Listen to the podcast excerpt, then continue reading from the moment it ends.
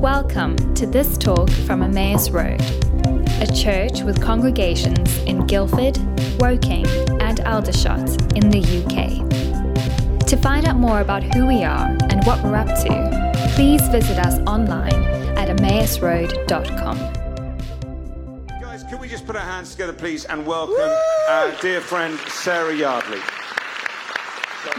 Thank you so much, Pete and Sammy. I, I, didn't pay Pete to read out his own endorsement of my book, but that feels like the best introduction I've had in a while. So, uh, good morning. Good morning.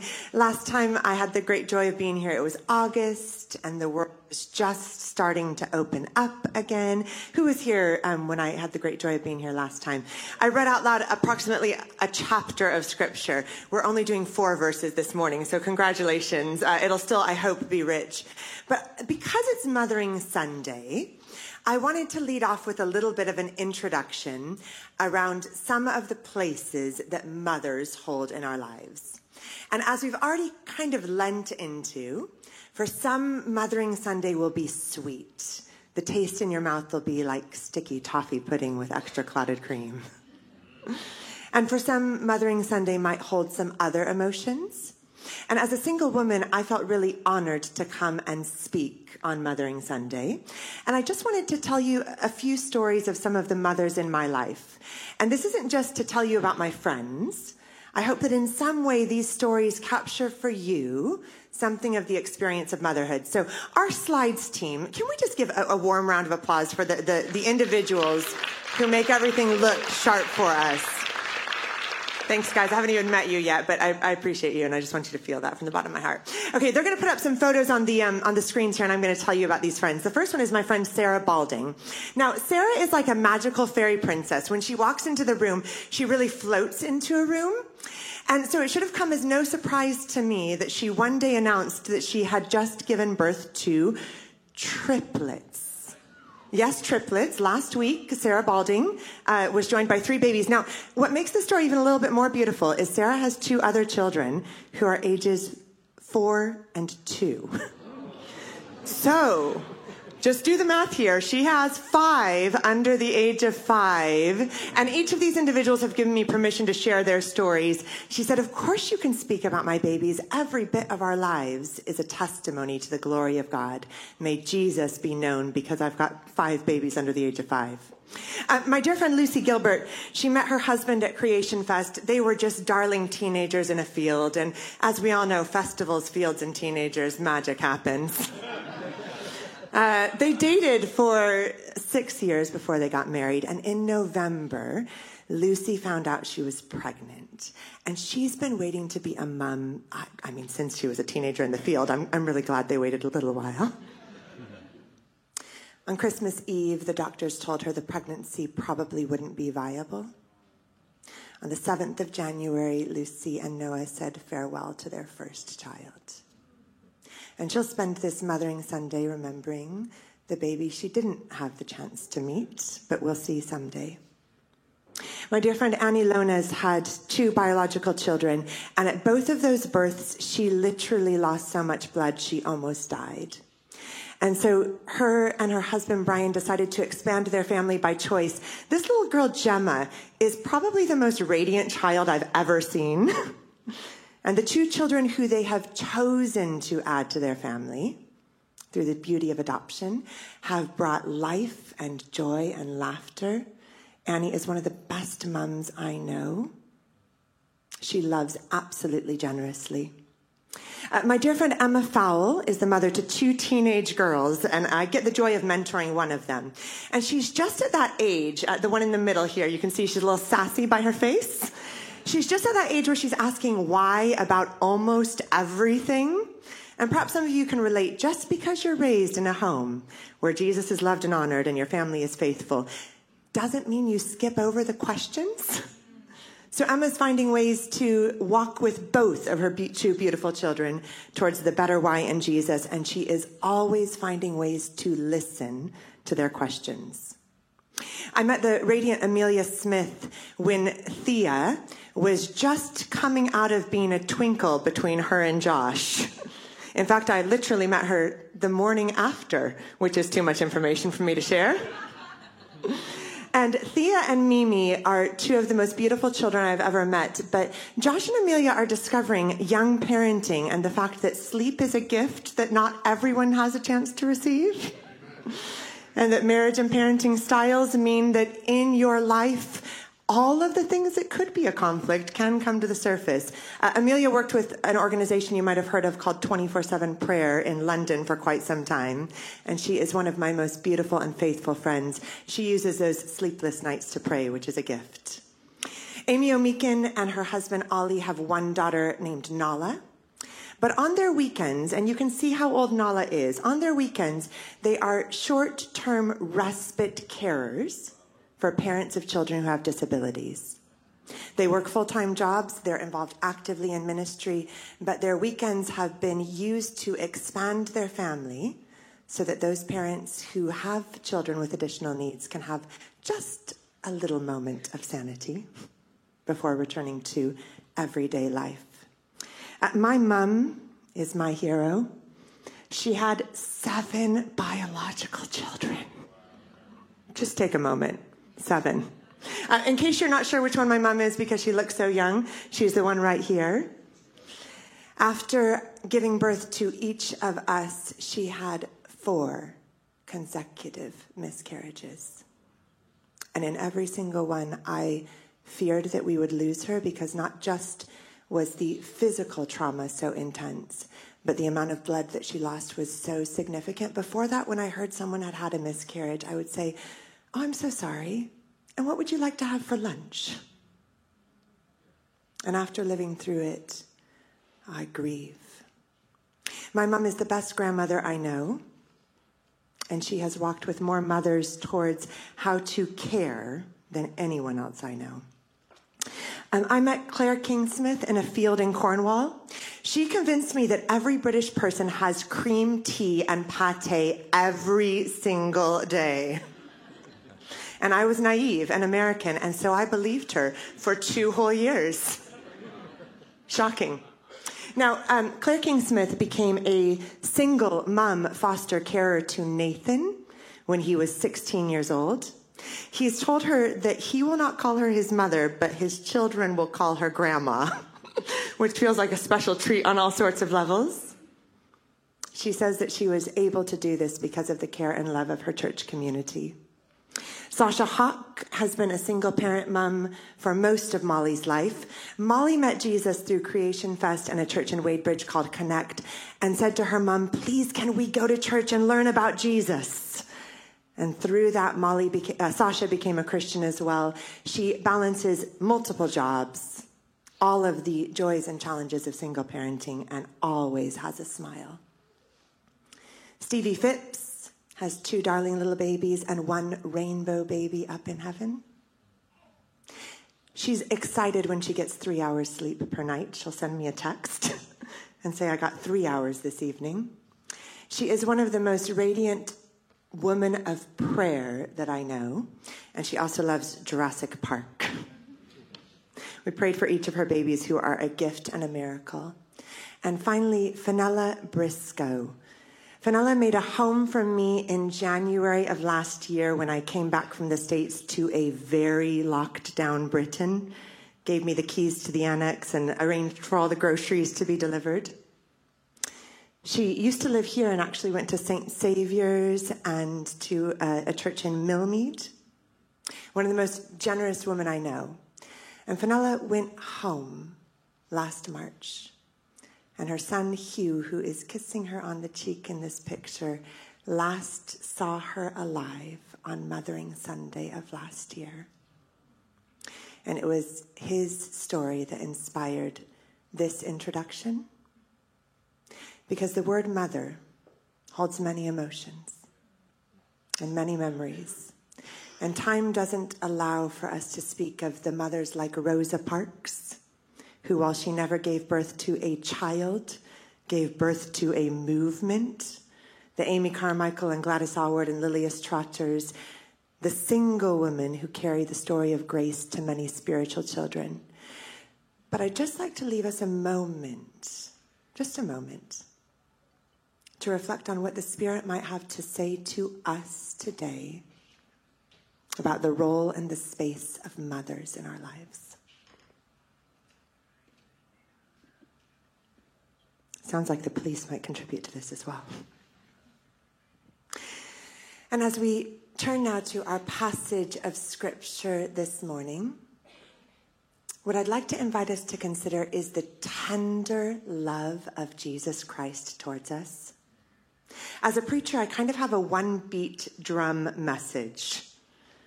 Lean into the presence of Jesus Christ, find his intimacy and his tenderness towards us. And I'll be reading this passage of scripture that comes from Deuteronomy, and it's a reading that speaks about the love of God like the love of a tender mother rustling over his children. And I, have got a few different pots of tradition that I pull from, but one of them is the Anglican tradition. And one of my favorite things to do, but if you participate with me, is after I read the scripture, I'll say, This is the word of the Lord. And then you get to say, Thanks be to God. Okay, let's practice. This is the word of the Lord. Amazing. It's one of my favorite things. Um, if you're able, I would love to just invite you to stand for the reading of the word of God. And I'll be reading this morning from Deuteronomy chapter 32, verses 9 through 12.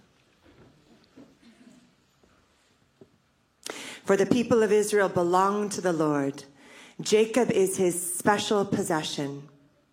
He found them in a desert land, in an empty, howling wasteland. He surrounded them and watched over them. He guarded them as he would guard his own eyes, like an eagle that rouses her chicks and hovers over her young. So he spread his wings to take them. He carried them safely on his pinions. The Lord alone guided them. They followed no foreign gods. This is the word of the Lord. Smashed it. Uh, you may be seated. Treasured, found, surrounded, guarded, carried, and guided. This is the way that our God is with us. In the midst of a world that is full of chaos and uncertainty, the love of our God is tender towards us. And I'd like to invite you to just think for a moment of your younger years. Think back to your earliest memories. Just one of the ones that's almost fuzzy around the edges. I remember eucalyptus trees endless sunshine because I did grow up in California. Sticky candy, slamming my feet and my toes in a gate, playing My Little Pony with a tree. Now think back to your earliest memories of encountering faith. Think back to the first time that you found something of the hope and the life and the joy of Jesus Christ. Think back to your first real encounter with the Holy Spirit. Think back to the first time that you read your scriptures and you found out that the Bible is the book that reads you. Think back to the first time your church community surrounded you with unexpected love.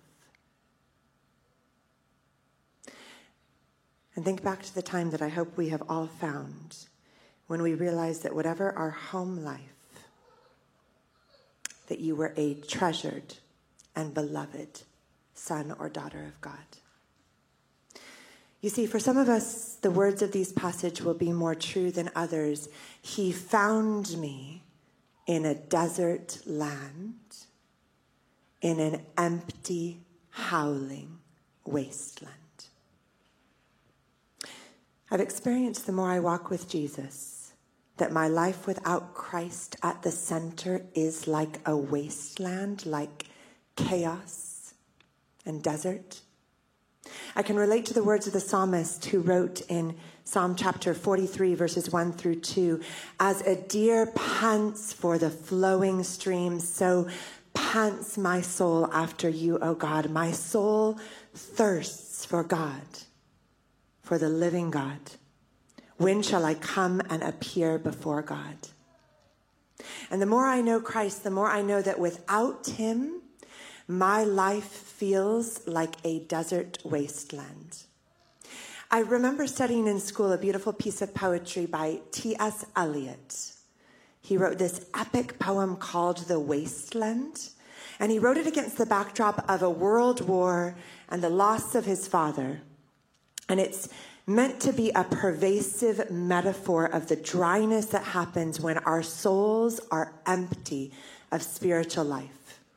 And Eliot wrote these words What are the roots that clutch? What branches grow out of this stony rubbish? Son of man, you cannot say or guess, you only know a heap of broken images where the sun beats and the dead tree gives no shelter, the cricket no relief and the dry stone no sound of water, I will show you fear in a handful of dust. This is our life without the presence of God. And for some of you, this will be the whole message in a whirl, in a word. If your life feels like a howling wasteland or desert place, it is here that we are found by God. What a beautiful image, the image of Christ in Scripture. He is the one who comes outward to seek and to save the lost. And if there are places where your soul feels thirsty for living water, Jesus is the one who says, I stand and out of my innermost beings flows for your soul fountains of living water. It is one thing to be found, but oh, the way our God finds us. In this passage, we read, He surrounded them and watched over them. He guarded them as He would guard His own eyes. Now, most translations actually render this passage, He guarded them as the apple of His eye which is a, a, phrase we all know, but the more you think about it, the more unusual that phrase is. There was an incredibly creepy picture of an apple with an eyeball in it, and I decided not to share that photo with you. It was too much for even me. But this phrase, which comes from scripture, it comes from this idea that you're beholding someone so closely that you can see their reflection, your reflection in their eye. It's this idea of such a tender intimacy that the closeness is so near that you see that you are being beheld by them. Now, some of you will have seen a film called Baby Mama. Has anyone seen a film called Baby Mama? No, this has not landed. I could never commend to you this film, although Tina Fey and Amy Poehler are comedic geniuses.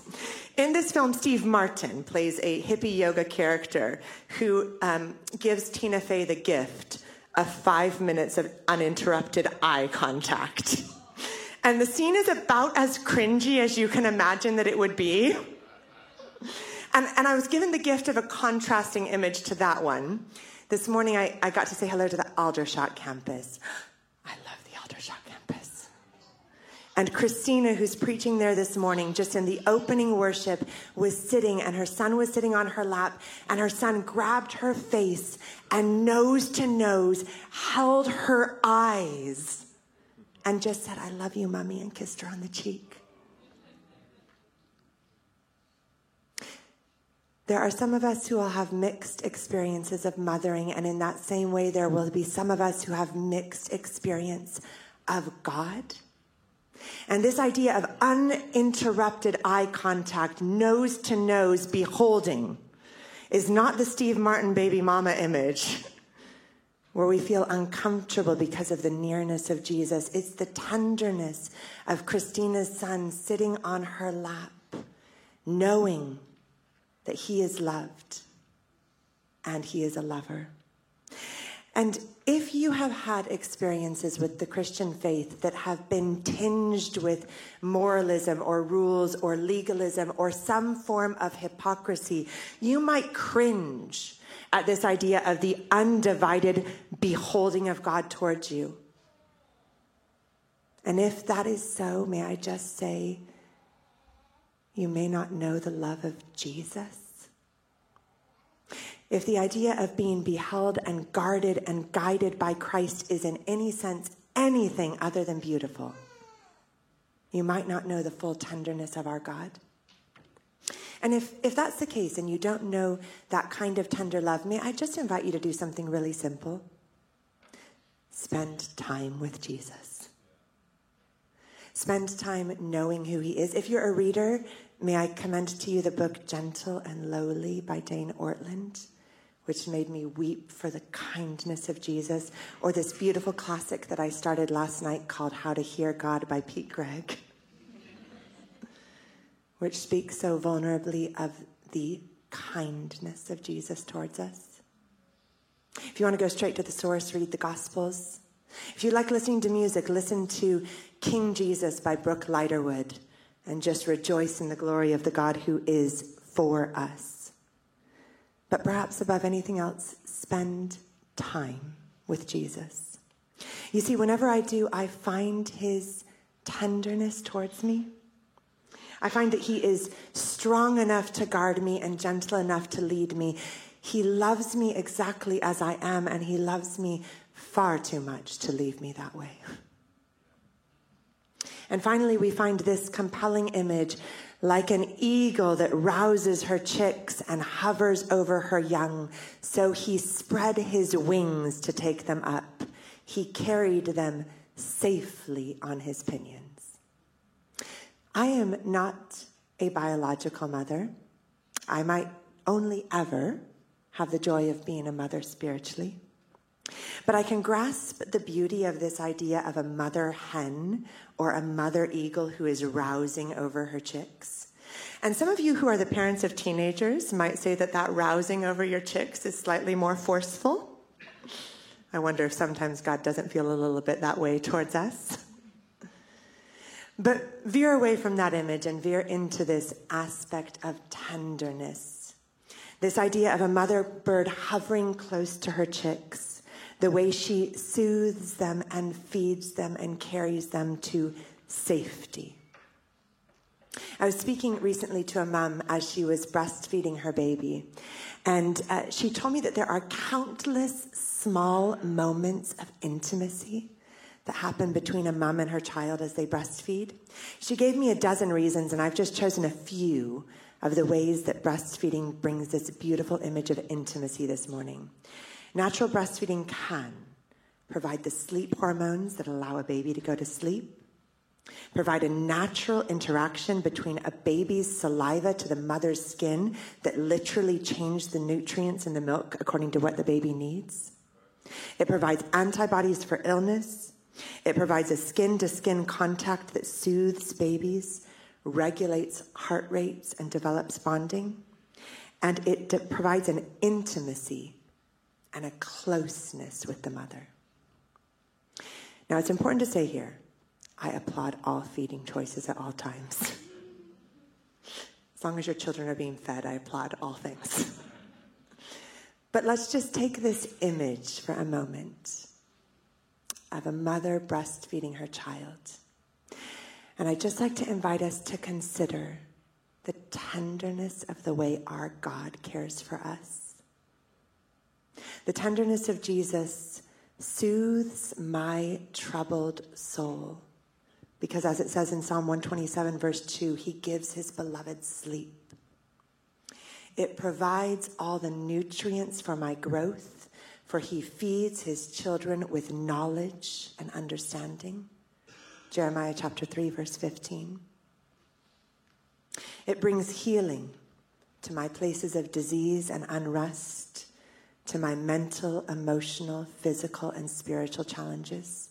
Psalm 103, verses 1 to 5. Not always in the timing or the way I would want, but oh, he is tender towards us. It gives us a tender mercy. Like the sunrise from heaven, his presence brings joy to my soul. Luke 1 7 8. And finally, it develops my intimacy and my closeness to God, who has shown us his goodness and his loving kindness in salvation, not least and most clearly in the work of Christ on the cross. I've been listening to your Cruciform Life series. What a joy to know the generous kindness of Jesus. There is no one else for me, none but Jesus. And our passage closes with these words about the tender intimacy of our God towards us. The Lord alone guided them. They followed no foreign gods. Our God is jealous for our love. He carries the desire for our full attention and our unwavering trust. But hear these words through the lens of this. His kindness is towards us in desert wastelands. He guards us as the apple of his eye. He carries us as though on the wings of eagles. He is only and ever beloved. And I'd just like to invite us to take a moment to respond to these things. And one of the things I find helpful as I reflect on a message preached is just to take a moment to center my heart and soul. Perhaps close your eyes for a moment.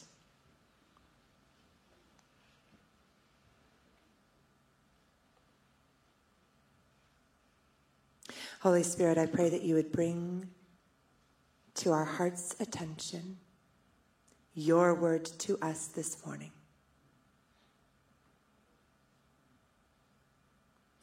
Had a real sense in praying into this morning that there are some in this room who have never known the love of Christ in this way.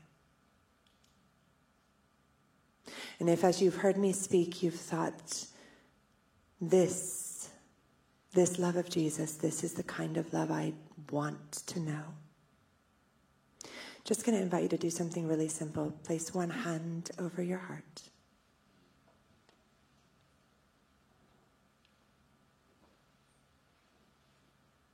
And just say these words under your breath to yourself I receive your love today. For some, this might be the first, and for some, just a renewed sense of tenderness.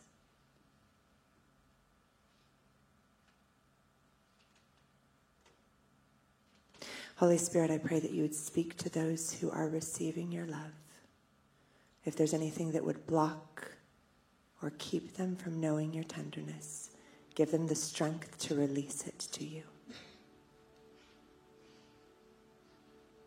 And for those who might be receiving this for the first time, um, there will sometimes be a sense of God's presence.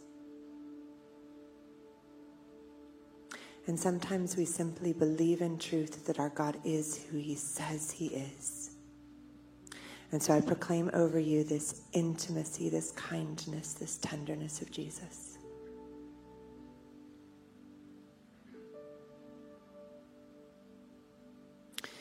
And the second response that I feel is appropriate for us for a Mothering Sunday is there are some for whom there will be a renewed call to proclaim this tenderness, to carry it to someone in your life. And I, I say this delicately but honestly. As one who has no children of my own, God still calls me to give my heart and life and His love away. And so, whether you sit in the position of mother or father or single, young or old. The love and kindness of Jesus is our daily invitation to give. And so I just invite you to ask the Holy Spirit, those of you who know Christ, is there someone today? Is there a name that God might drop into your heart?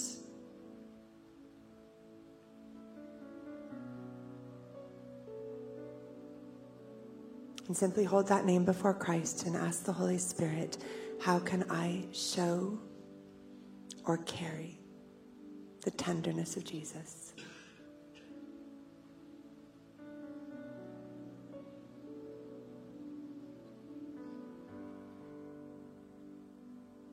I'm going to invite Pete to come back up and to pray that word into our church family this morning.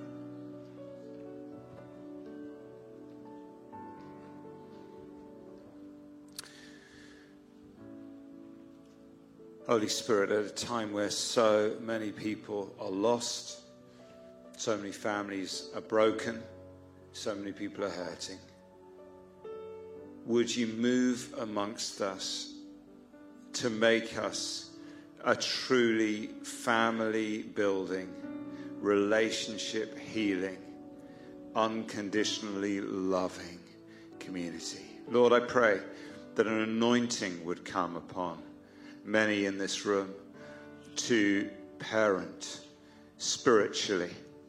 Lord, for those who are biological parents but don't really know how to raise your kids spiritually, I pray that you would begin to teach them how to do that. Lord, for those who don't have physical children, I pray that there would be an anointing upon them to not just disciple, but to parent to raise others in the faith. Lord, I want us to be a big hug of a church because that's what I've only ever experienced from you. Would you open our arms to embrace today? I've just got a simple picture here of you know, that thing when we feel insecure, we cross our legs, we fold our arms, we physically hold our body protected by our arms. And I just see the Lord gently opening our arms. Lord, we choose vulnerability.